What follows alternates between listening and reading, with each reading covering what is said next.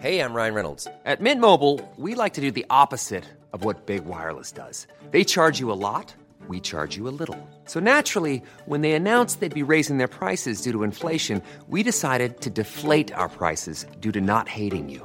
That's right. We're cutting the price of Mint Unlimited from thirty dollars a month to just fifteen dollars a month. Give it a try at mintmobile.com slash switch. forty-five dollars up front for three months plus taxes and fees. Promo rate for new customers for limited time. Unlimited more than forty gigabytes per month slows. Full terms at mint mobile dot com. Ever catch yourself eating the same flavorless dinner three days in a row? Dreaming of something better? Well, HelloFresh is your guilt-free dream come true, baby. It's me, Keke Palmer. Let's wake up those taste buds with hot, juicy pecan-crusted chicken or garlic butter shrimp scampi. Mm. Hello Fresh. Stop dreaming of all the delicious possibilities and dig in at hello fresh dot com. Let's get this dinner party started.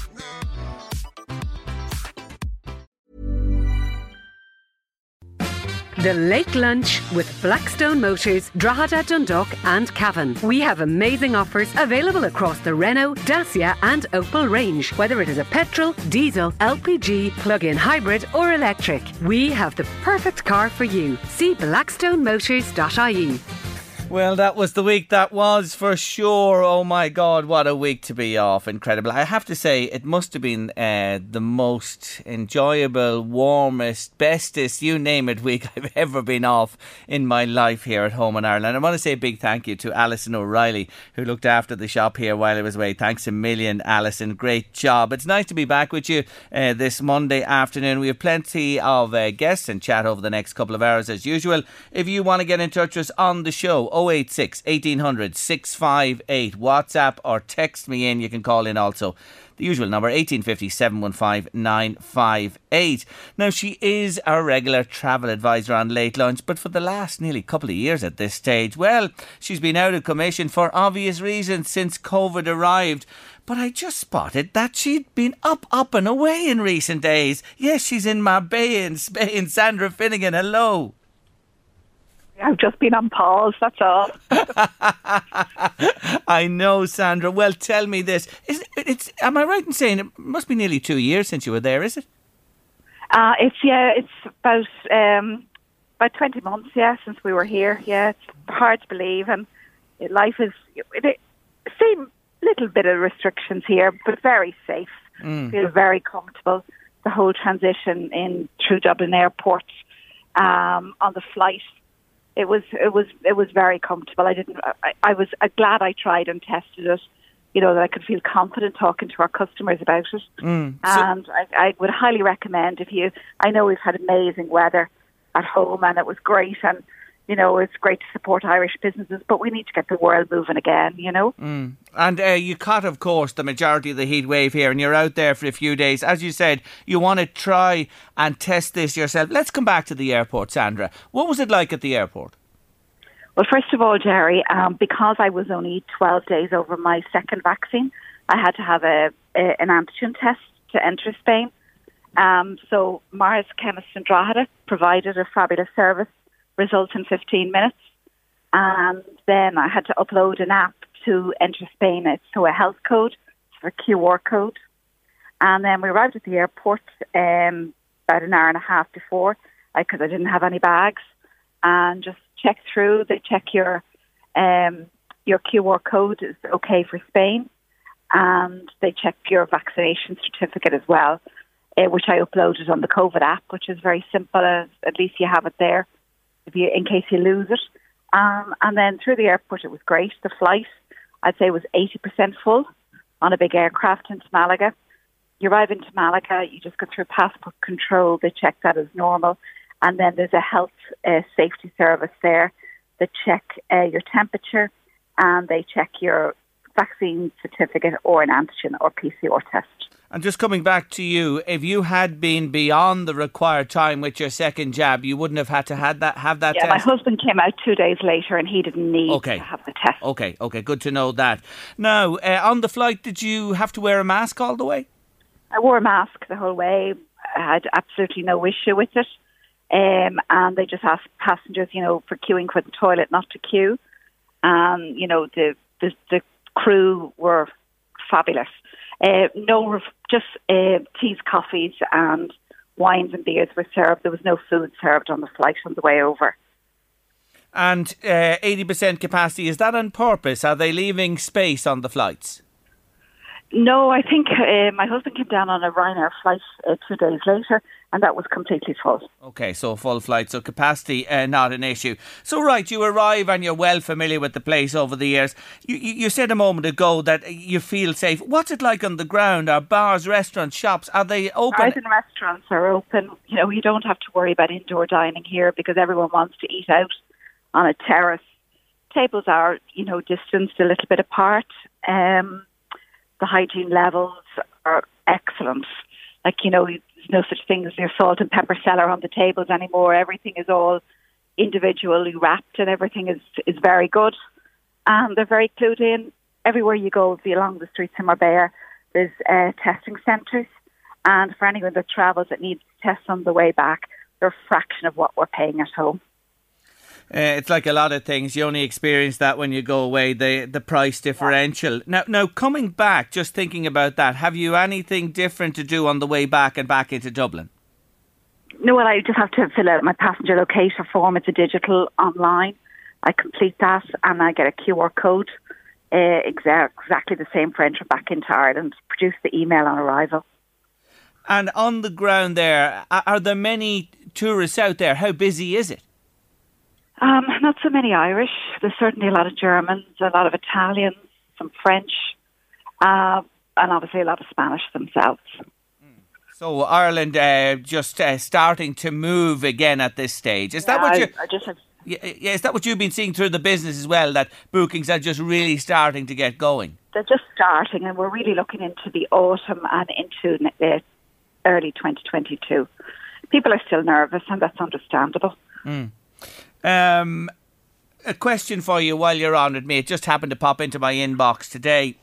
My Blue Insurance, the one which you recommended to me many moons ago, is due for renewal. Do I need to ask them anything, you know, as regards the new way of travel and well, COVID? Auto- they've automatically included COVID cover, and some of the tour operators have given a COVID guarantee. God forbid something happened to you or one of your family when you're away. They would pay your accommodation and your repatriation flights. Excuse me. So that's happening, Sandra, automatically? That's happening automatically, yeah. And should that be the same with most travel policies, or, or should you check with your provider? No, you need to check. But the ones that we're selling, that's the reason why we're selling them. OK, that's interesting to hear. And of course, again, for yourselves, I was uh, reading in the papers the last couple of weeks that the strength of a booking through a travel agent is now uh, more important than ever, the security. Absolutely, and they're on hand to resolve all your problems. I hear people staying on phone lines, you know, for up to two hours queuing uh, to get speaking to airlines and all the rest. And that's what your local travel agent looks after. Yes, very important to mention that. So uh, comfortable you are. It's a new way with many things you mentioned there. But it's a new way is like everything else. We've all adapted and we've all adjusted. And, uh, you know, I would say to anyone, don't let another year pass. I didn't realise how much I missed this until I got here. I'm sure.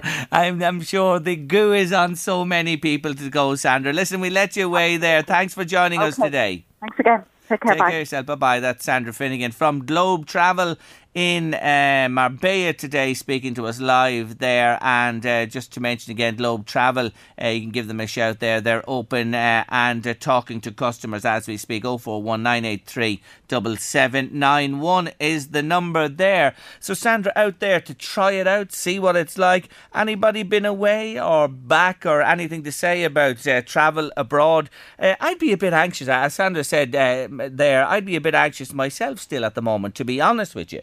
Uh, but there you go, she's out there, she's experiencing it for herself, and she'll be able to uh, tell you firsthand what it's like when she is back. If you've anything to say about what we've uh, just been talking about, do give me a shout. oh eight six, one eight hundred, six five eight, WhatsApp or text me to the show. We'll head to a short break on Late Lunch. Back in a moment, and lots to come on the show this afternoon. Pauline McLynn is with us a little bit later on if you'd like to rescue a hen. Pauline has all the info. Karen Lavelle, she makes the most beautiful candles and she's a brand new one on the way. Sheila Bailey's with us, formerly of Dundalk, of Dundalk always, of course, living in the U K for years. She's talking about the horse racing industry and the lifting of restrictions in the U K a week ago today. And we'll hear some of Burke's brilliant banter. Jerry, what if you don't have an email or a phone, says a listener this afternoon? Well, if you don't, you're in trouble, to be honest with you. You need an email or a phone. You have to, or I don't know whether you can use somebody else's or whatever, but I just say to you, you're in, you're in, you're in trouble. You are, if you if you want to travel and get out of the country, you need to have those set up for you, or get somebody to arrange it for you. Now, as you know, do I have to tell you, the last week, incredible. I don't think I ever was off a nicer week in my lifetime than last week. The heat, oh, mother of God, in the afternoons. We had to have siestas in Costa del Irlanda. You'd have to have, you'd fry, honestly. I understand now why people uh, abroad, when I go abroad, if you go to any of the continental countries, France, Spain, Italy, Portugal, they take these siestas in the afternoon. You'd have to. It's just too dangerous when the temperatures tip the thirty degrees. It really, really is. But I won't complain because we have enough cold weather and damp weather and all the rest besides in this country. And isn't it lovely to get a spell? Really warm indeed, but lovely to get it. And with that in mind, I just got Gotta let you listen to our latest episode from Sinead Burke. Yes, it's Burke's banter, and it's so on the money, it's so timely. It's to do with the heat wave, but Sinead gives it another name entirely. Have a listen. The German language can be wonderfully specific when capturing the minutiae of daily life. During lockdown, I would imagine a lot of Berliners would have been feeling a bit of wanderlust. Literally, lusting to travel. The Fräuleins of Munich weren't putting on the COVID stone. Instead, they were experiencing Kummerspeck, gaining weight through eating excessively while unhappy. In fairness, there's been a good bit of Kummerspeck and wanderlust going on here as well. So you're welcome to introduce these new words yourself if you're running into problems remembering how to do small talk. The forgotten art of superficial chatting is a casualty of COVID which doesn't get the attention it probably deserves. A word I would be very interested in finding out, if the Dutchland Dictionary has, would be that exact feeling of thrilling accomplishment felt by getting three loads of dry washing in from the line in one day. In fact, perhaps we should be done with it and just invent a new word ourselves to introduce to our own Changanashunta. Something that would reflect the level of smug satisfaction reached when it's six in the evening and, do you know something, I might just chance putting out another load. I'm thinking something like Sasselnig. That might suit. If we decided on that word last week, Evelyn Cusack would have been flat out issuing Sasselnig warnings for the whole country. Because it was no joke, was it? Whoever let the child of Prague out for the full week to wander around the garden has a lot to answer for. Know its power, people.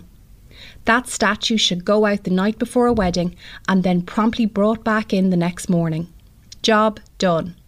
Playing fast and loose with its miraculous magic has unleashed a Pandora's box of second-degree burns on shoulders, near riots and smits for the last paddling pool, and ridiculously over-ambitious plans for family picnics.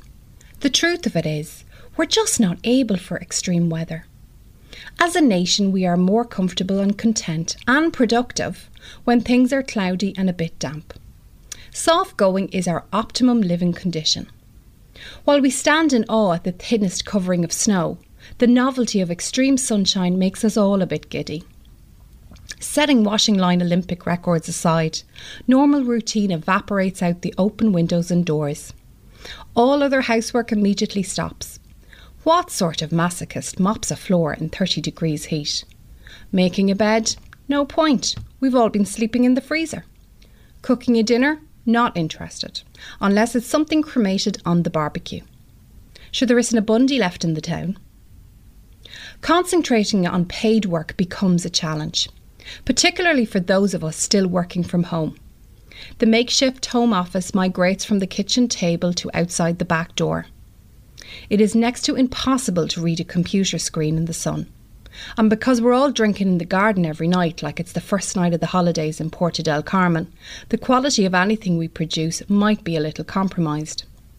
In fact, those of us hoping to continue to dodge a long commute once restrictions end might look back on this party period as the critical time we let ourselves down and lost the argument on how we can do just as much at home. Then there is the clothing issue.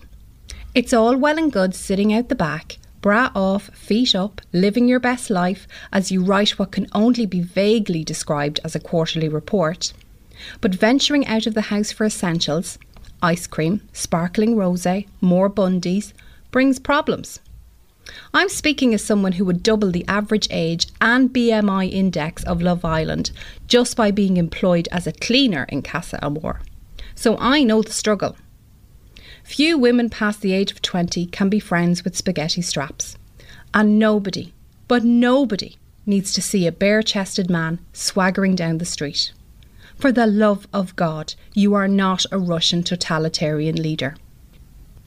We've wrung as much good out of this heatwave as we possibly can at this stage. Red shoulders are slowly turning brown. The hay is in. So can that be it for now? Floors still need to be washed, and most of us are skirting very close to losing our jobs. The time of Sasselnik was nice while it lasted, but I just want to put the duvet back on the bed. Oh, Sinead, on the money as usual, Sasselnik. New word in the dictionary from our Sinead.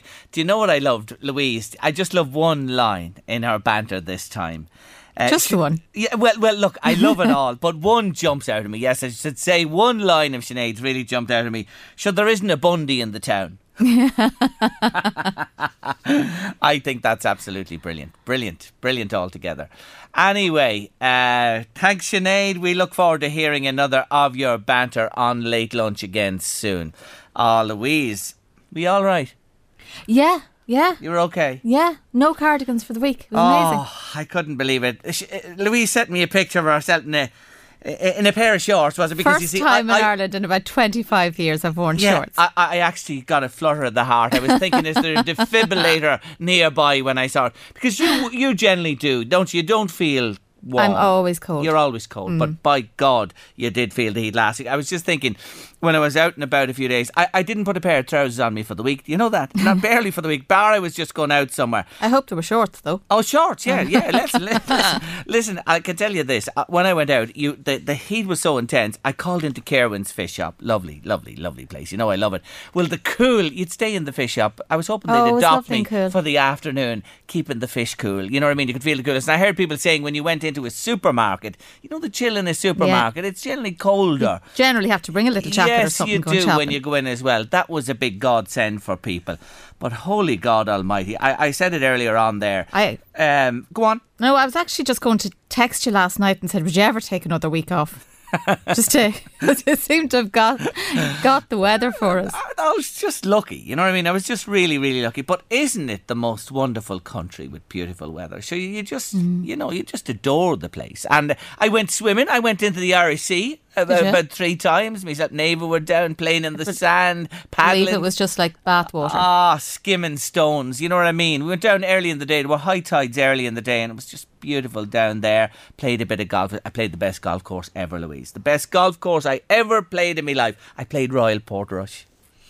And did you play the best golf of your life? Uh, not, not on the not on the opening nine, but on the back nine, I did play well. I played really well. I really did. Uh, and I, I have to say, what a golf course Royal Portrush is, where the Open was held, where Shane Lowry won uh, a couple Christine. of years ago up at Port Portrush. Is beautiful, isn't it? Mm, it's gorgeous. Oh, it's beautiful. Portrush, Port Stewart, all oh that area. Oh my God, that area Crap. is just fantastic. But the golf course, such a test of golf. Oh, be the Lord Japers.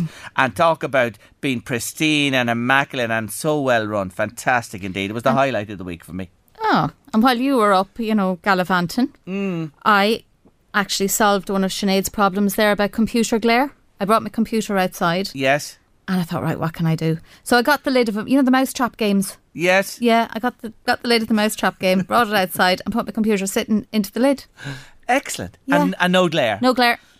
There you Pat- go. Patent that quickly. You're onto something there. You really are onto something there. What about today? Indoor dining and uh, pubs reopening. Some pubs who haven't been open since March of mm. twenty twenty opening today. And some aren't. Some, oh yeah, quite a lot aren't. We we know that as well, but uh, we wish them well. You know, yeah. It's a different world, and they're I'd say they're all excited. Yeah, I'd say there's places. You know, I'd say there's people, and especially men who went for, you know what I'm talking about, yeah. No disrespect to the ladies who went for a couple of pints for company and to have a chat and that.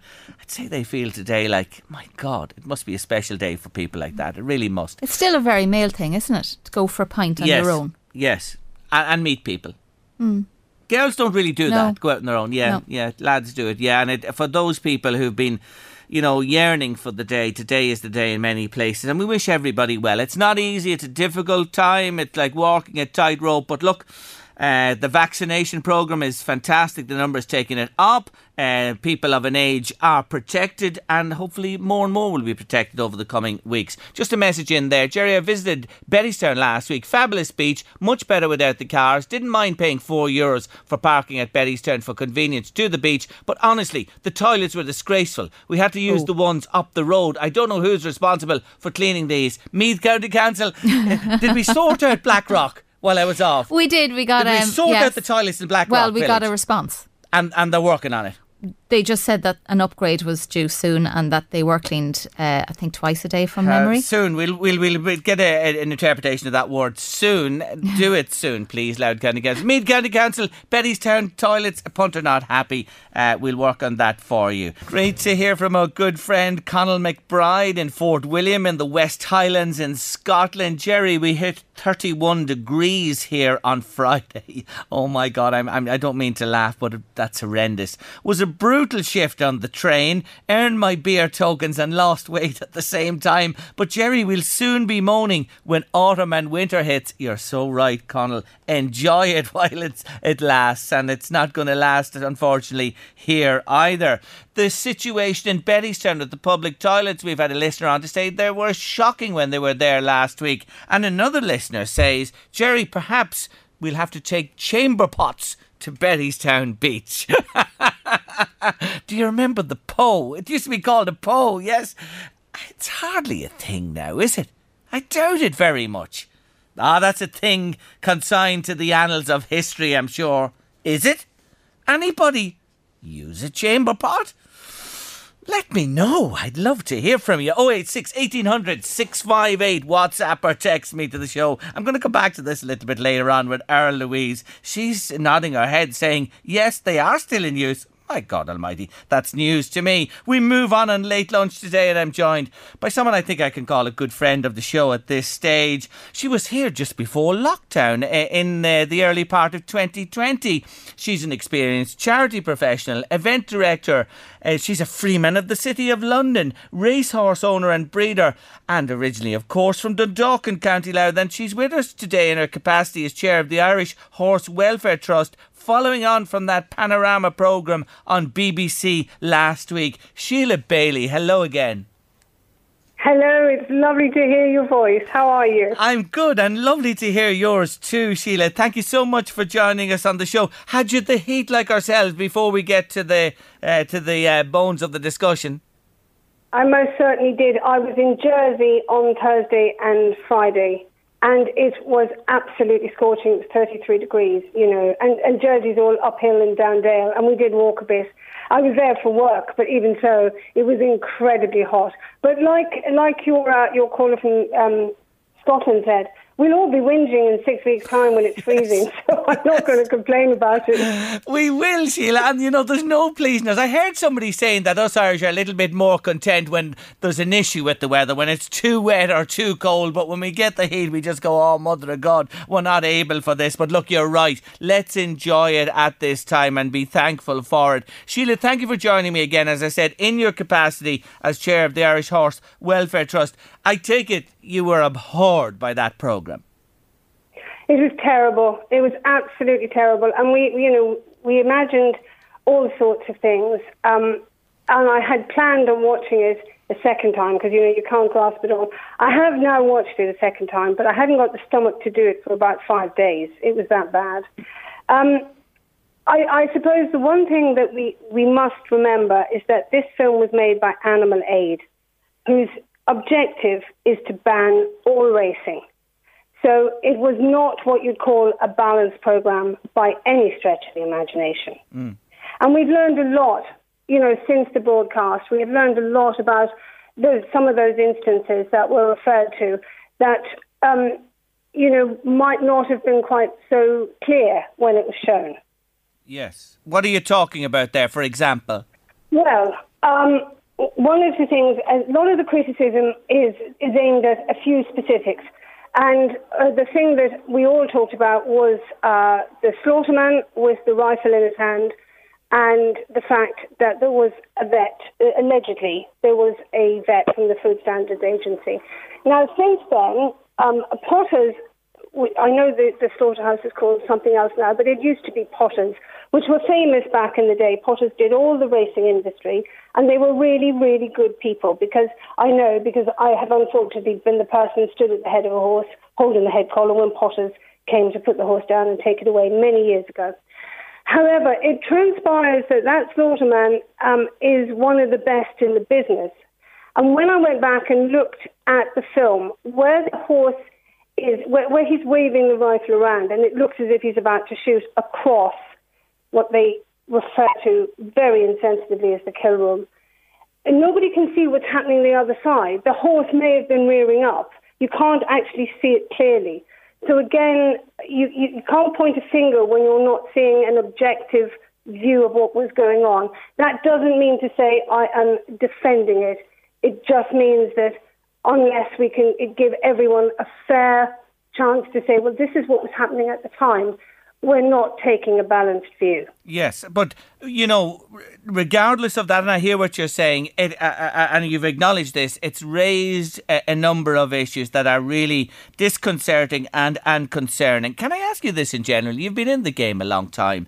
Um, when a horse uh, moves on in age and come, comes towards retirement, and God knows how many years they have after that, is it practical, you know, to have... You know, people have this airy-fairy picture in their mind that they go out to pasture and they end their days there and they die naturally. Is that a practical option? Um, well, for some horses, it, it, it, it's like retiring greyhounds. Some of them like, you know, to end their racing days, get into a basket and stay there as much as possible. Not every horse does. Most horses like to have a job. They like to do something. They're social creatures. They've been brought up in yards. They see other horses. They see other people going around. And they, they expect to have that, that, that sort of social interaction. All horses love being turned out for a time to gallop around a field or to pick a bit of grass. But when, when a racehorse retires, and many of them will have retired at three or four, um, you have the, the, the, the kind and sensible thing to do is to assess them and decide what the best way forward for them is. Some will have the right temperament to go on and do many things. Some won't have that temperament.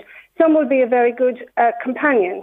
You know, when you put young horses out in the field, and I mean really young horses, yearlings and what have you, it's usually a very good idea to have a, an old schoolmaster or schoolmistress there to teach them some manners and show them what it's all about.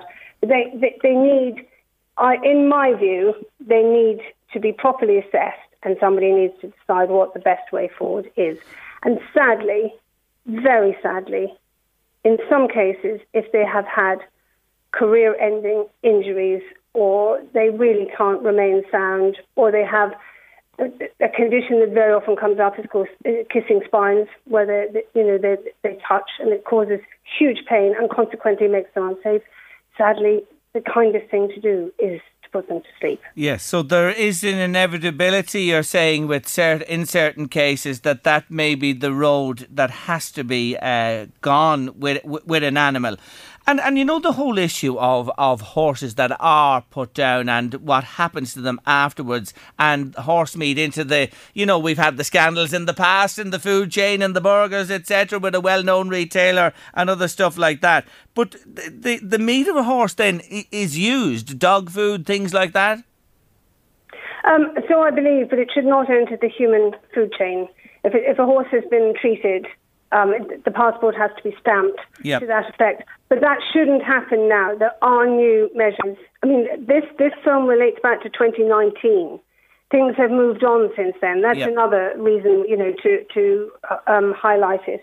I think um, one, probably the, the, one of the most serious things to come out of this is the transport of horses from uh, of injured horses from Ireland to the yes. U K for slaughter. That's that's probably one of the biggest and, and most disappointing things that came out of this. Uh, there is.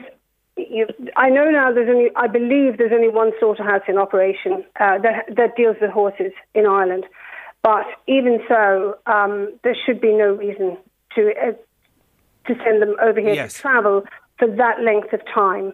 Um, you and I, I think, would both agree that perception is every bit as important as reality. And the figures that were then released, I think, the following day or the day after, showed that the the a huge drop in the number of horses being sent across the Irish Sea for slaughter almost immediately. Um, a lot of people would, would say that was... Um, and I'm sorry, I need to correct myself. Uh, the, the figure showed the number of horses slaughtered in Ireland had dramatically reduced. Mm-hmm. And, of course, there is a, an immediate uh, concern there that that's because they've been sent over here. But the conditions they, they were kept in looked looked awful. They really did look bad. Mm. And, you know, there's no reason that end-of-life care and uh, all involved with that shouldn't be conducted here in Ireland without the need for horses to go everywhere. I take it that goes without saying. It does. Um, and the other bit that really it hasn't been emphasised enough is that the vast majority of horses that come out of training and the vast majority of horses that need to be rehomed do find very good homes yes. and are looked after and have got a great life. It is a very, very small number that end up in this way, and it's unfortunate that a whole industry has been tarnished by what people perceive to be the normality from, from that programme, because that is, is, is, is not true. No, and, and, and you know, I, I hear what you're saying, and, and uh, it, it's a good point to make, but at the end of the day, there should be really no cases where an animal is mistreated or sent on a long journey to another country or uh, life ended in any way that's the, the stressful for the animal especially. Uh, we need, those are the issues, even if it's a small number, Sheila, they shouldn't be. It shouldn't happen, yeah. That's true. And, and when you think about it, I, I mean, you just... The harsh reality is financially is that you can buy a really expensive animal that isn't very good on the race course, won't make the grade, possibly has temperament problems or possibly has unsoundness problems and might not have a great number of options um, after racing. But you still have to do the responsible thing. Absolutely, and uh, I'm glad to hear you say that. While you're with me, just moving on a little, I haven't spoken to you in a wee while. Brexit, how's it going? Well, I mean, I haven't changed any of my views on Brexit. I think uh, things are, are working. There certainly are, uh, despite the horrendous uh, issues raised by COVID uh, for all of us, Um, I think the view is that we're getting it together and people are moving on. There was always bound to be bad feeling. Um, one of those issues is, of course, the, the, the tripartite agreement that was in place on the movement of horses between England, Ireland and France. Um, you know, that has not been resolved and that will have to be resolved. Um, but like many things, it was, it was almost something you could argue over. Um, I think as time moves on, people will uh, address this. Certainly from a COVID point of view, Uh, from a vaccination point of view, um, Brexit served the U K well. Nobody could have foreseen that. Um, but certainly the numbers we have vaccinated and the speed at which it was done um, has been uh, certainly reassuring. Mm. And, and we've done well here, I have to say, and we've caught up uh, really well, and the numbers here are very yeah. encouraging also. Can I ask you about Boris? I, and, and, and on the Brexit thing, of course, the Northern Ireland Protocol is a very sticky one, and I don't know how they're going to work through that, to be honest with you. But on Boris and, and the Freedom Day, as they called it last Monday, do you think he's taking a risk? Um, do you know the strangest thing is I haven't seen anything different, and in that week... I have been in London, I have been in Jersey, I have been out and about. I haven't seen any difference. People are still wearing masks. Um, admittedly, now we're, we're out in restaurants, you take them off in restaurants. Um, people are still wearing them on public transport. Uh, we all wore them on the flight. There's still all the protocols in place. Social distancing, to be fair, I think social distancing has been gone uh, for quite a long time. People um, aren't quite as uh, insistent as they were. Uh, some people, I, I, I have a great concern that people will forget how to engage socially, that everybody's become quite fearful mm. um, over, over such a long period of time. And, you know, we we do have to get out there and, um, apart from those who are obviously very vulnerable, and get on with our lives. But um, as for Freedom Day, I'm the most wildly exciting thing that's going to happen to me is that I'm going home next week. Um, you know, it's it's. I never thought in my lifetime I would see a situation where I hadn't been able to travel uh, back to Ireland for, um, what is it now? Gosh, it's coming up eighteen months. Yes. The last time, I think, it was when you were here with me. That's true. Yes, it's Absolutely the last time you were true. here. So that's, that's uh, we were talking the guts of two years ago. So you're on your way, Sheila.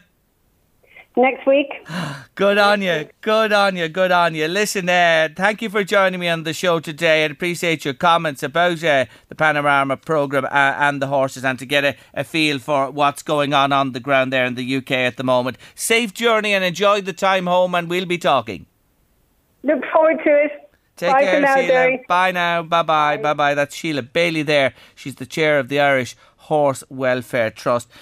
You know, I've been involved with animals all my life, uh, especially through my father. You know, we had greyhounds, we trained them, we raced them, we had terrier dogs, we had hunting dogs, ferrets, you name it. I grew up uh, with animals, and, uh, you know, you get a great love for them and understanding of them. And it's shocking when the time comes that you lose a friend, as you'd call it. Especially I've seen it many times with dogs in our lives and that, that we lost.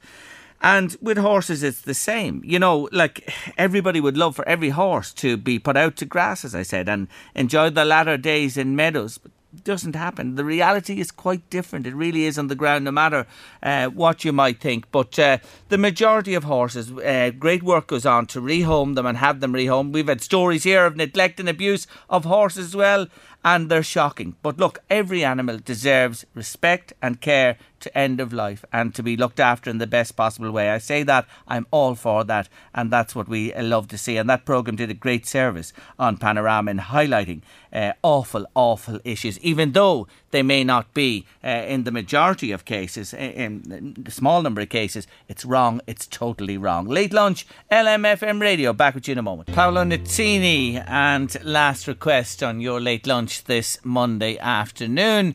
Uh, Veronica McArdle has been on to us from Dundalk. You might be able to help her if you're listening to us today. She had to reschedule her flight a few times, and again today, which cost her one hundred fifty euro, because she hasn't received her COVID cert.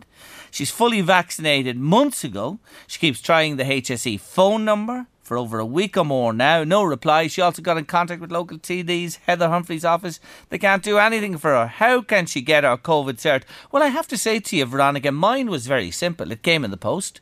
Uh, and I have it on my phone. It's on the app on my phone. I have that COVID tracker app that I update every day to say I'm okay. And thank God I've been able to say that every day since the uh, pandemic uh, emerged and the app was available. And my cert is on my phone now on the COVID tracker app. It came there automatically. I had to do nothing for it. It's a, a Q R code, and you just uh, scan it and it's there for myself. Can anybody help Veronica? Had you trouble getting COVID cert? Anyone help us? oh eight six, one eight hundred, six five eight. WhatsApp or text me to the show eighteen fifty-seven, one five nine five eight if you'd like to call in. Louise, I can't believe this, about the chamber pots. Do you, do you, do you remember chamber pots? I do, I do. I'm just thinking, we had a chamber pot in the caravan in Sligo a few years ago. Remember the story I told you? No. Yes, we had. A, I forgot now. I've been using. We've myself and Ken had a chamber, chamber pot, pot in, the fa- in the in the Father Ted caravan. It's a bucket. Black bucket, and you know, you'd be out for a few pints in the caravan during the night. You'd be caught short, and there's lovely toilets and bathrooms on the campsite, but in the middle of the night she just filled the bucket. And I told you the story about the morning that Jonathan came in. Jonathan, one of the lads over in Sligo, called early one morning. It's a real wet morning, and I know I better not continue this story. well, I, start will. So I, I started, so I'll finish. Magnus, Magnus. Anyway, the the, uh, the the roof light was open in the caravan for air in the night, and it was a real wet night. And Jonathan knocked the door of the caravan and came in. Get up, you lazy! And we sat, and Ken was snoring away, and he came in and, and he said, "Cheers, lads, that was a shocking night. Come in, says step in out of that," says Ken. And he said, he looked up at the skylight and he looked down at the bucket, and the bucket was full. Oh, I'm cringing already. And he picked up the bucket and put his thumbs in the top of the bucket. and, I, and I said, that's a bucket of pish. And he started laughing. Ah, he started laughing. And out he goes outside the caravan. I says, it is a bucket of you-know-what. And next thing, I heard him saying, Jesus, you know what? It is a bucket of... What was he doing with the water? He thought, you see, the rain, rain came water. in through the skylight. Yeah. But myself and Ken had filled it. what, what did he think it was? Well, he thought it was rain what water. What was he going to use it for? No, he was taking it out to empty it. Oh, thank God. he for was that. taking it out to empty it. And I warned him. I says, it is the bucket of, you know. And he, I could hear him roaring outside the camera. Jesus, it is a bucket of P I S S, you know. Every time he sees me, he points the finger at me, and I know what he's thinking that day. Anyway, that was our chamber pot. It was a black bucket in the Father Ted caravan in Sligo. But anyway, mm. we've got, seriously, we've got messages from... You're not embarrassed now. I tell you, it still makes, does me heart good when I think he put his thumbs into the bucket. Sure, it's only pee, Louise. You know, what is oh, it? Oh, Jerry. I mean, for God's sake. Oh. Not bothering you, there'd be. Anyway, Vera's been on. Hello, Vera. So welcome back, Jerry. Thank you. And uh, for nostalgia, she says, in Fitzpatrick, you know Fitzpatrick's out towards Cool. You remember Fitzpatrick's oh, yeah. there? They were hanging on the, the chamber pots were there. Do you know what I mean? And uh, she, Vera's saying, of course, they were for the upper echelons in society. One, one time... Well, our black one, I can tell you, our black bucket wasn't for the upper echelons, Vera. And there's another one. What, that's what they're calling it. Jerry, I bought one, that's a Poe, a chamber pot, in Hollands on Park Street in Dundalk about two years ago. And you've been speaking to that lady, haven't you? I have, yeah. She just, um, she wouldn't come on air with you, but yeah. she just said that she bought it for an elderly neighbour okay. so that they could use it, especially during the night. So, chamber pots... the Poe or whatever you call it, they're still in use. I'd say so. I'd say with a certain generation they would be, yeah. And, and there's also a, so, um, a, a story on the Irish Times today about a lady in Fermanagh that lives in a cottage with no mm. running water or electricity. Mm. So I'd say that's a staple there as well. Yes, there you go. So the Poe is alive and well and available for filling, we're hearing. Is it called anything else? Like, apart from chamber pot, but Poe, was well, it? That's a bit of a rude word I couldn't use on the air today. Anyway. You've already said too much. Money back from holidays will be closed down. Anyway, have you a Poe? Do you use a chamber pot? Let me know. oh eight six, one eight hundred, six five eight. WhatsApp or text me. We're back in a moment with a guest. We must ask the next guest, did they use them? Karen Lavelle, no she doesn't, is with us next. And she's had uh, these most beautiful Sulci candles. We're talking to her in a moment. Thanks, Paula. They're known today, Jerry, as a commode. Yes, of course, I've heard the word commode, Paula, in the past. Uh, that's the name they're known by, says Paula. Thank you for getting in touch with us today. If you saw the black pot in our caravan, it was the furthest thing from a commode, Paula, you ever saw in your life. Welcome back, Jerry. Missed you and hope you enjoyed your week off. I did. I enjoyed it thoroughly. Thanks for the uh, lovely comments. I had my second jab in Drogheda Diffie in June. Didn't get my cert. Contacted them only to find out they'd no record of it. An investigation has to be done. Trying to contact them every day for the last two weeks. No reply. You are not on your own, uh, says another listener to us. So there are problems with getting the COVID certs. There is somebody else asking me, what app have you got your COVID cert on? It is the app on my phone. I have it here beside me. Hold on a second and I'll tell you what app it is. I update it every single day. It's yellow in colour. Just give me one second here. It's the COVID Tracker app. The COVID Tracker app. You can download it to your phone. Let them know how you are every day. I'm just going to click it there. I'm good. I have no symptoms. And there's my E U digital COVID certificate when I just click it on the app. It is there on the COVID Tracker app. Very convenient. And if you've been jabbed, as I was, through my G P, it arrived there automatically. Now let's have a chat to a lovely lady. Her name is Karen Lavelle and she's the founder, M D, you name it, of Sulci Candles, based in Creative Spark in Dundalk. And she has a new candle, a new fragrance coming out. She has loads of them. Anyway, Karen, how are you? Hi, Jerry. How are you? I'm, I'm great. Now. Lovely to chat to you again. Welcome back to the show. Lovely to hear from you. Well, well, well, tell me the story. How you been getting on since this bloody world of ours had to shut down? Yeah. How you going? Well, it's mad, but it's been a busy year. We have been really busy. People are loving lighting candles in their house, especially in the winter time. So we started off when COVID first hit, we thought we would be going out of business, didn't really know what was going to happen, as mostly we sell to shops, and the shops within one week all cancelled their orders. So um, it took a few days or a week, and then things started to get busy on the website, people ordering online.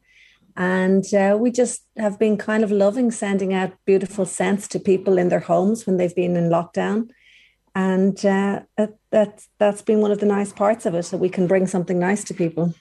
And shout outs from the likes of Roz Purcell and Anna Taylor-Joy. Does uh, one no harm at all? Yeah, and absolutely no idea how, how that happened, but uh, it was great. Yeah, it was that was really good. That was really good to get our name out there in the States and uh, um, have people more hear about us over there.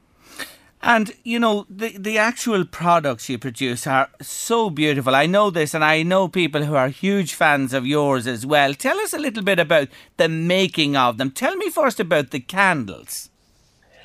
Well, when I first started a Sealsha candle company, Sealsha is the Irish for lights, first of all. So the idea was that we were seeing the lights, seeing nature and the countryside and the Irish wilderness, and then bringing that inside our homes, but in a really natural way, so without using any harmful chemicals. So we use a soy wax, which comes from North America, and this soy wax is a sustainable soy wax, so that means that it's replanted. So it is um, it, it's natural. We use fragrances which are derived from essential oils, and we create our own fragrances to capture the Irish countryside. So If if you take a walk in a forest and then you kind of want to go, you go home and you want to remember the beautiful smells in the forest, we we have created that. So we, you know, lots of different things about Ireland, you know, our Atlantic wild sandy shores, mm. forest walks, top of mountains, even even a turf fire. We yes. uh, we create those fragrances and we blend them with soy wax. We use um. Uh, uh, recycled materials as much as possible. We use all glass, we're plastic free, and uh, that's kind of part of the story. That's essential oil forms part of it. That's the way the fragrances are, uh, you know, injected into the into the candle. Is that the, the mechanism you use? Yeah, it starts off with essential oils. Yeah, um, but they, they are perfume oils because they're very hard to stabilise, the essential oils. Right. So when we started off with pure essential oils, we couldn't uh, we couldn't stabilise the fragrance. Mm. So this is the kind of in between way okay. that we've gone. Okay, and it certainly does work. I'm just thinking of, uh, I've been off the last week and the haymaking like this year, and then this weather has been phenomenal. The smell of hay, freshly mown well, grass. It's funny. Go yeah, on. It's funny that you mention hay because we are launching a new fragrance next month, which is inspired, exactly, it's inspired by harvest time and hay fields. And I grew up on, um, well, my parents weren't farmers, but my grandparents and my aunts and uncles were. And I grew up down the fields mm. at the harvest time and grew up in the middle of a field. So that, you know, you just can't really describe it, can you? That scent of harvest time when you bring in the hay and it's a hot summer's day, kind of like we've had lately. And uh, so um, during lockdown, I do a lot of running. So I was running through hay fields.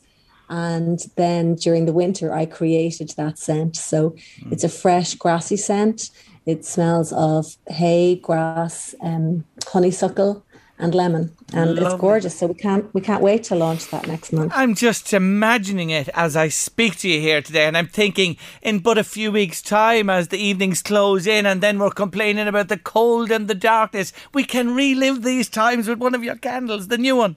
Yeah, that that that's that's the idea. That's what we love to do. Mm. Now, tell me about candles in the home and managing them. You know, uh, safely and you know, avoiding. You know, I saw at one stage we had an issue with a candle that caused a little bit of discoloration, just where it was in the part of the room. Can you advise me on that? Mm, yeah. So um, the wax that we use is soy wax, so it's a completely natural wax. Yeah. Some probably the most popular wax for candles is um, petroleum byproduct. And that um, that paraffin wax that it's called will give off a black smoke. So you'll see the smoke on your walls, or you'll see it even in the room. You know, if you have a couple of candles lit, you visibly see the smoke. So um, the soy wax doesn't give off that black smoke. It's clean burning. Okay. So that's really the beauty of it. Now, they will be a little bit more expensive, but, you know, it's cheaper than repainting your house from all the candles. And it's also, it's just better for from a health point of view. Yes. Of course, lighting a candle, we do give guidelines, even for soy wax candles. We recommend that you leave a candle lit. And not many people know this, but when you light a candle and it starts to melt, the the lighting, the heat of, of the wick is what melts the wax. And the wax will melt all the way out to the edge of the vessel.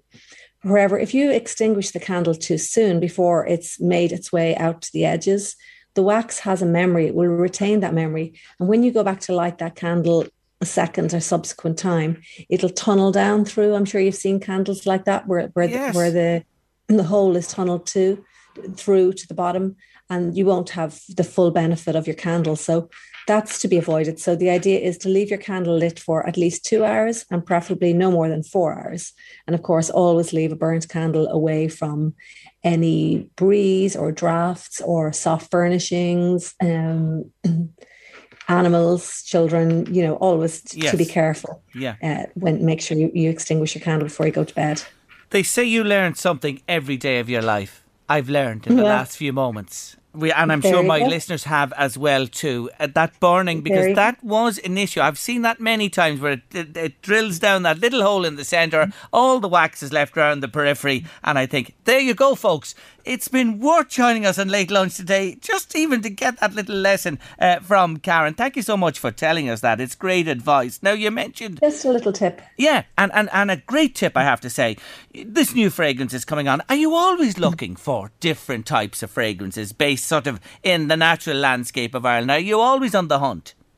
Oh, always. But that's not the problem. The problem is trying to uh, edit my thoughts and trying to, you know, not bring out a new fragrance every week, because obviously they have to be tested and they take time to bring to market. So no, there's, there's so much inspiration out there in Ireland. That's That's not a problem. I'm always looking for new ideas for scents and for products.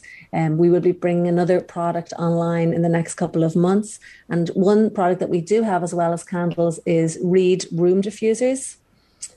And that's a beautiful way to bring the scent into a room without a lit flame. So, you know, they're the little bottles with the sticks. Yes. Uh, you've probably seen those. So that's also really nice in the summertime. So maybe you don't really feel like lighting candles during the summer because we have so much brightness mm. into, late into the night. But a diffuser is a lovely way to infuse fragrance into a room all day long. Yeah, and you know, this time I don't have to mention to you, when you get this heat that we have in the minute, the last thing you want, I suppose, anyone is to light a candle. But look, at that's an alternative you mentioned there. But I take it that, you know, as autumn comes in, autumn, winter and into spring is, is peak period for uh, candles. Yes, it gets very busy. We were very busy last year. We were mentioned on the Late Late Show. Mm. So that caused lots of interest in our candles. And one thing that we do is, and we kind of improved and finessed this during the lockdown, is we send things out really beautifully gift wrapped. So when people couldn't see their loved ones from afar, they could send one of our candles. And we have Irish um, handmade gift cards also on our website. So and people were just, you know, telling me the messages they wanted me to write, and I would write them on these lovely cards who are made by a friend of mine, Lainey Kay, and uh, then we wrap it up with beautiful tissue paper and bows, and all, you know, we uh, sometimes pop in little gifts and all sorts of things. So yeah. they just brought pleasure to people when they received them in the post from from so, Ireland all over the world. It's great, and it's been such a joy to people to receive them, and they are so lovely. They they really are. So you're online working away. Uh, were you face to face before this? You know, I know you're in Creative Spark. Had you a, a shop? Yeah. Yes. So there's a gorgeous new shop which has opened in Dundalk called the Victorian Company. Yep. And it's on Castle Road. Okay. And um. It's gorgeous. You should check it out. It's an interiors store, and They are stocking the range, so you can uh, go in there and buy them. Lovely. Or we're available online.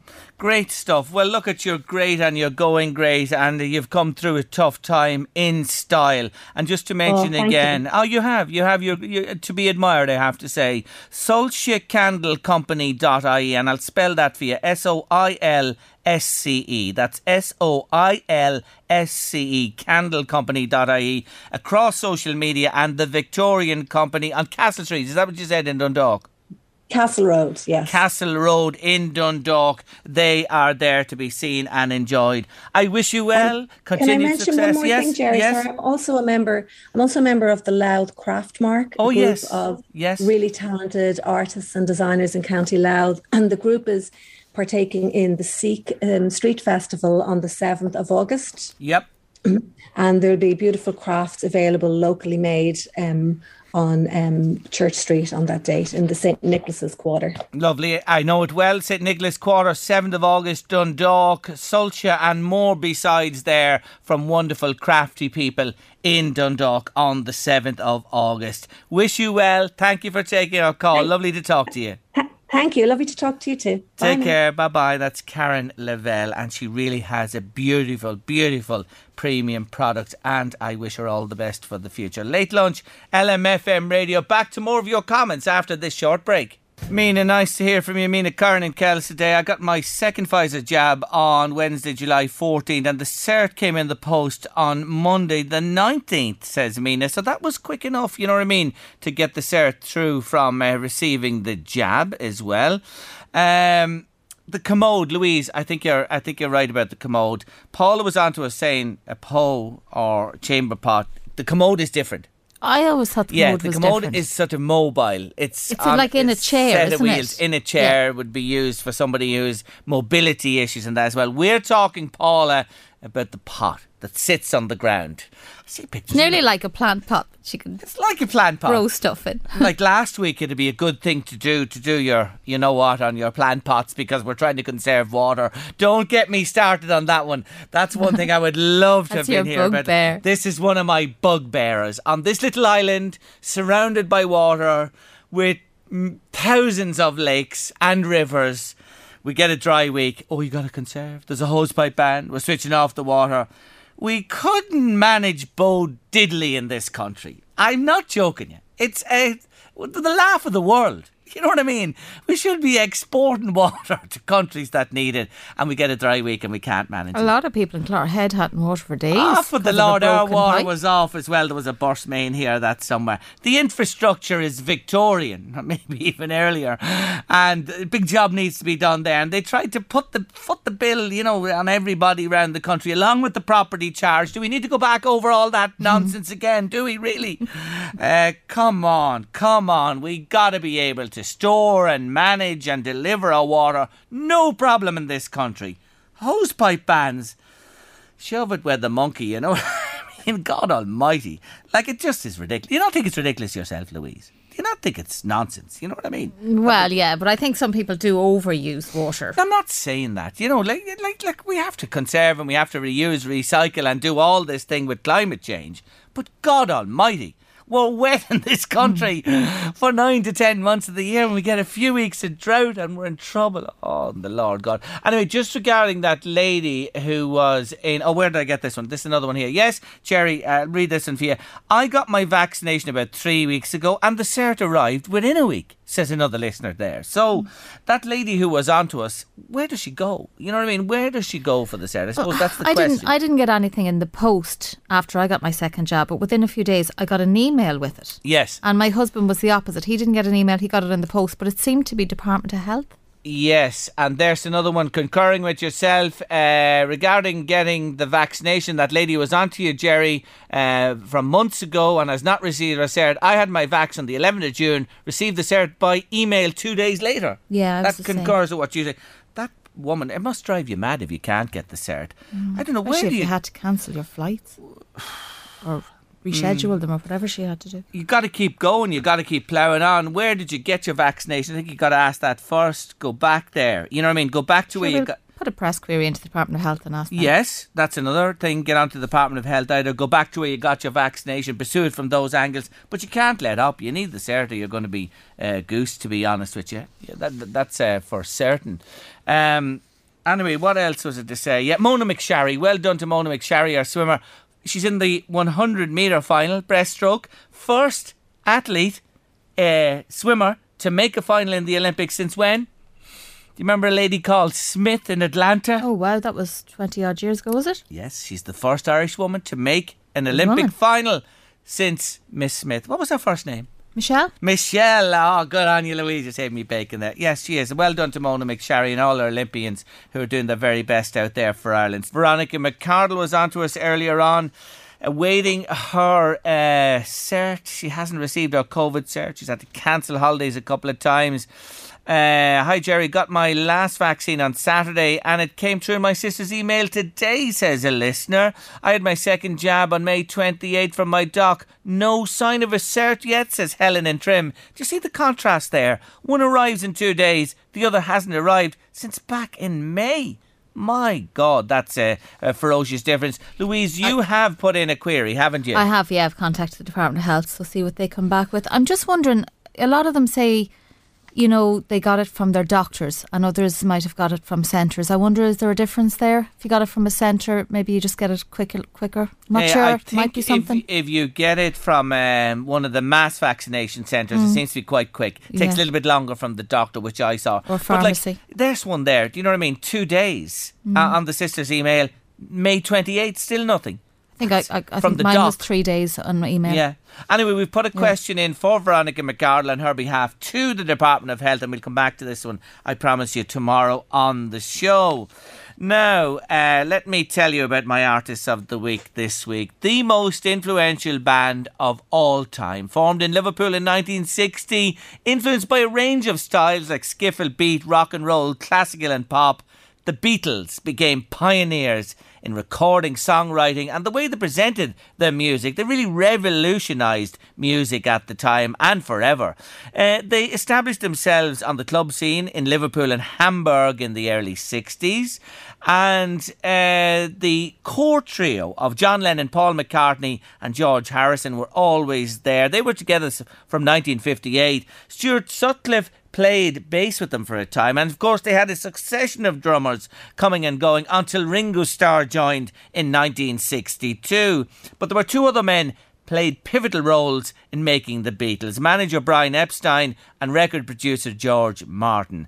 By the end of nineteen sixty-three, the Beatles were a phenomenon never witnessed before or since, I have to say. In a relatively short space of time, they became international superstars. Hit singles, albums, making movies, sold out tours and concerts, T V, radio, you name it. The world couldn't get enough of the Fab Four. The Beatles drove musical and cultural change across the globe in the swinging sixties, and it all began with Love Me Do, which was their first single to chart in nineteen sixty-two in the U K. It reached number seventeen. Please Please Me was next. It reached number two before From Me to You became their first number one hit on the official U K singles charts, and that happened on the second of May nineteen sixty-three.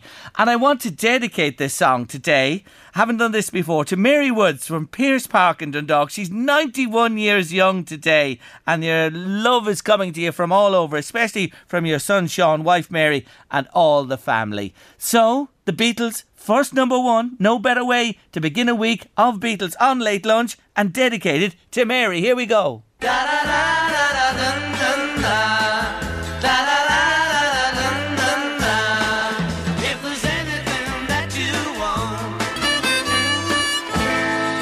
First U K number one on the official U K charts for the Beatles. Love From Me to You uh, this uh, Monday afternoon on your Late Lunch, and we'll have more from the Beatles. They were the greatest ever, weren't they? They really were, and their songs are just timeless. They really are. I think they'll still be played in a hundred years' time when we're all gone from this uh, world of ours. They'll still be playing Beatles songs. They're simply wonderful, and I'm delighted to feature them as one of my artists of the week. The water's out in Drumconrath. Anyone know anything about no water in Drumconrath?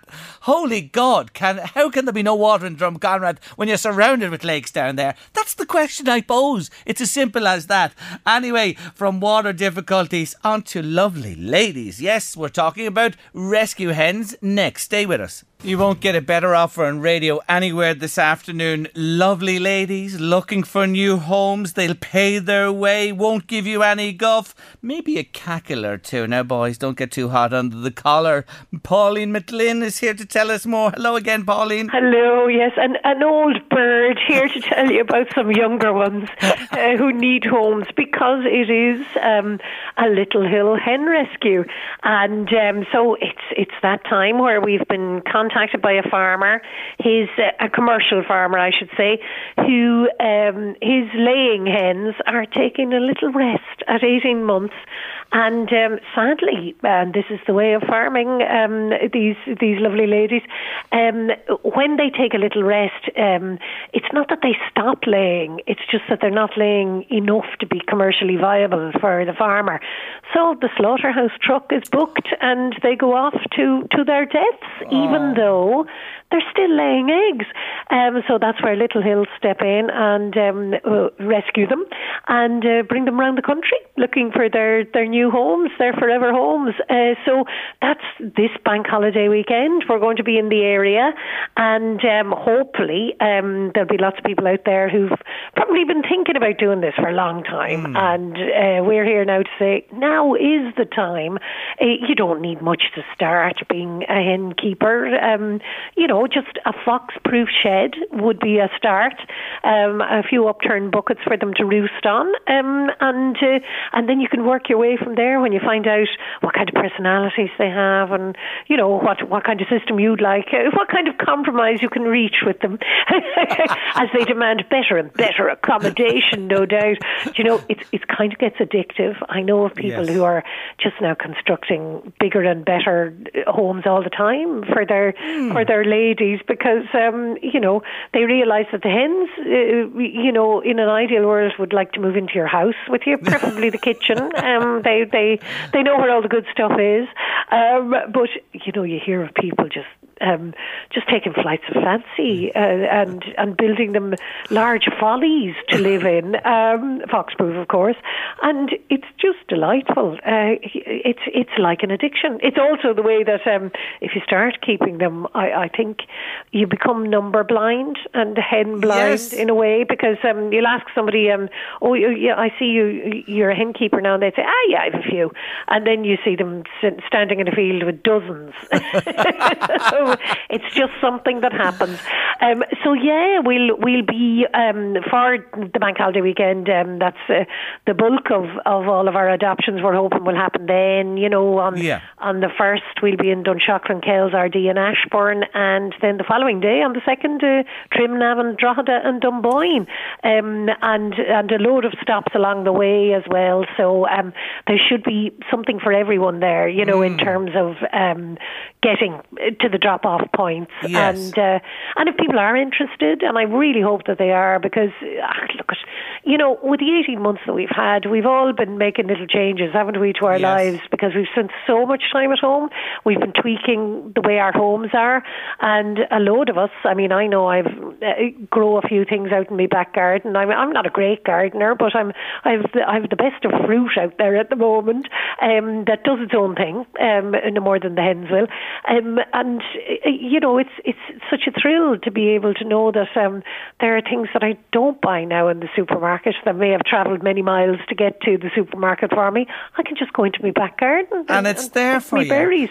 And the same with the eggs. Um, yes. You know, uh, plus you get the benefit then of having the hens on their lovely personalities. And as you say, they cackle. They cackle all day long.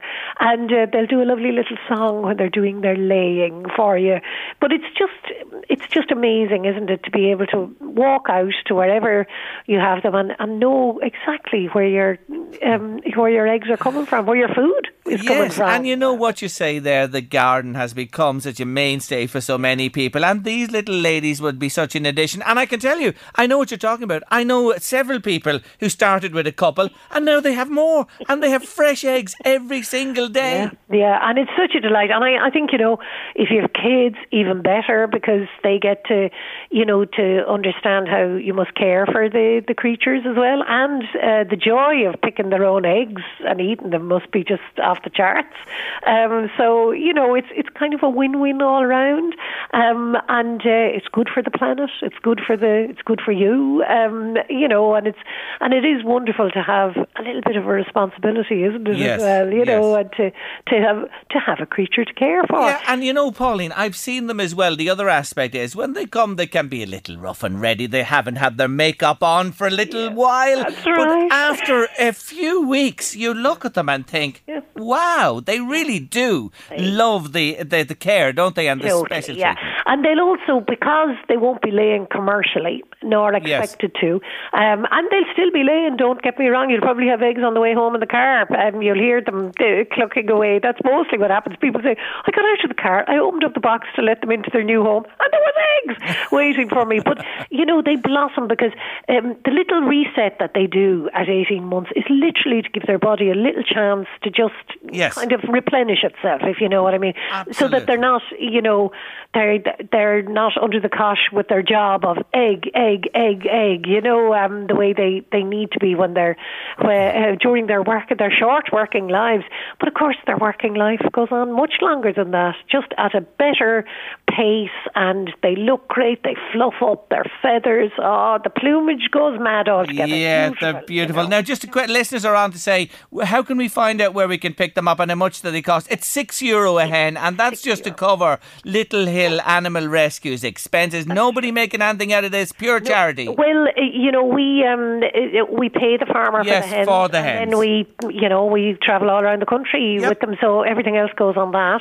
And um, yeah, six euro, which is not a lot now. And uh, and I also think it's good, you know, that there's a fee, because people sometimes don't respect things that they got for nothing. True. You know, and, and these little girls have they have a worth, you know, yes. and um, and they will reward you for looking after them. So yeah, for the people who are interested, and I hope that people are tempted now. Um, and we do need loads of homes, as always. There aren't enough bookings. We mm. desperately need homes for a few thousand of them.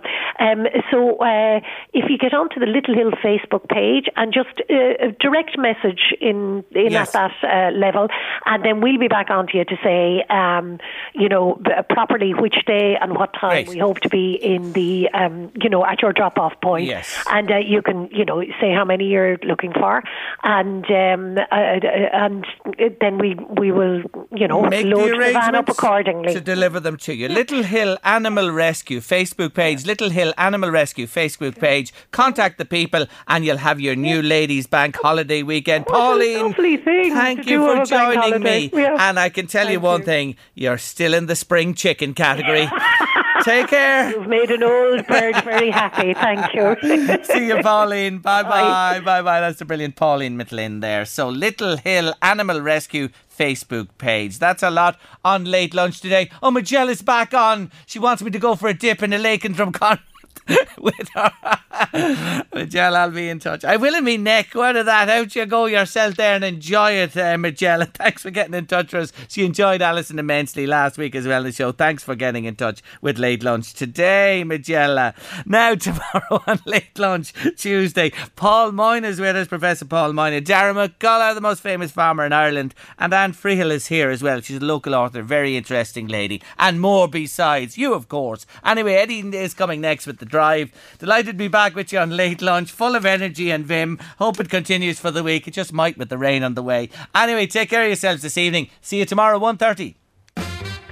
The Late Lunch with Blackstone Motors, Drogheda, Dundalk and Cavan. We have the biggest range of light commercials in the northeast with same-day business finance, so let our van specialist Danny find a commercial vehicle to suit your requirements. See blackstone motors dot I E.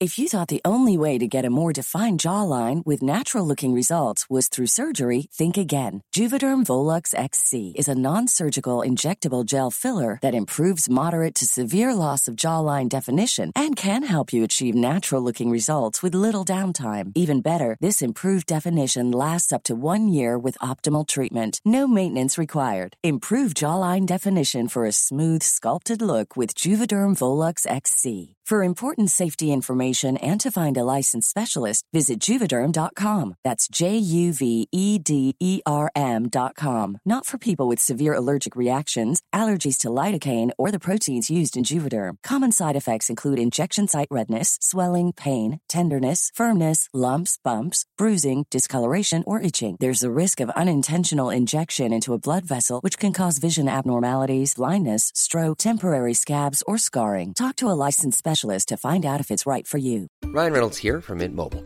With the price of just about everything going up during inflation, we thought we'd bring our prices down. So to help us, we brought in a reverse auctioneer, which is apparently a thing.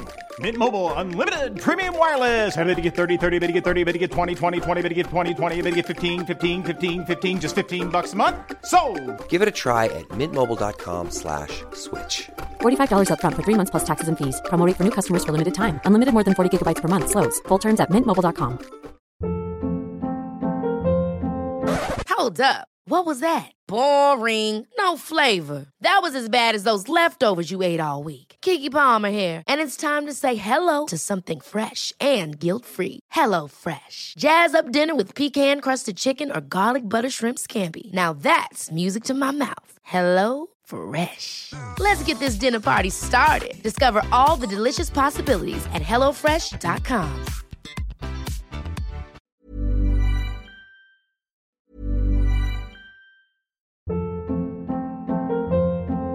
Hold up. What was that? Boring. No flavor. That was as bad as those leftovers you ate all week. Keke Palmer here. And it's time to say hello to something fresh and guilt-free. HelloFresh. Jazz up dinner with pecan-crusted chicken or garlic butter shrimp scampi. Now that's music to my mouth. HelloFresh. Let's get this dinner party started. Discover all the delicious possibilities at hello fresh dot com.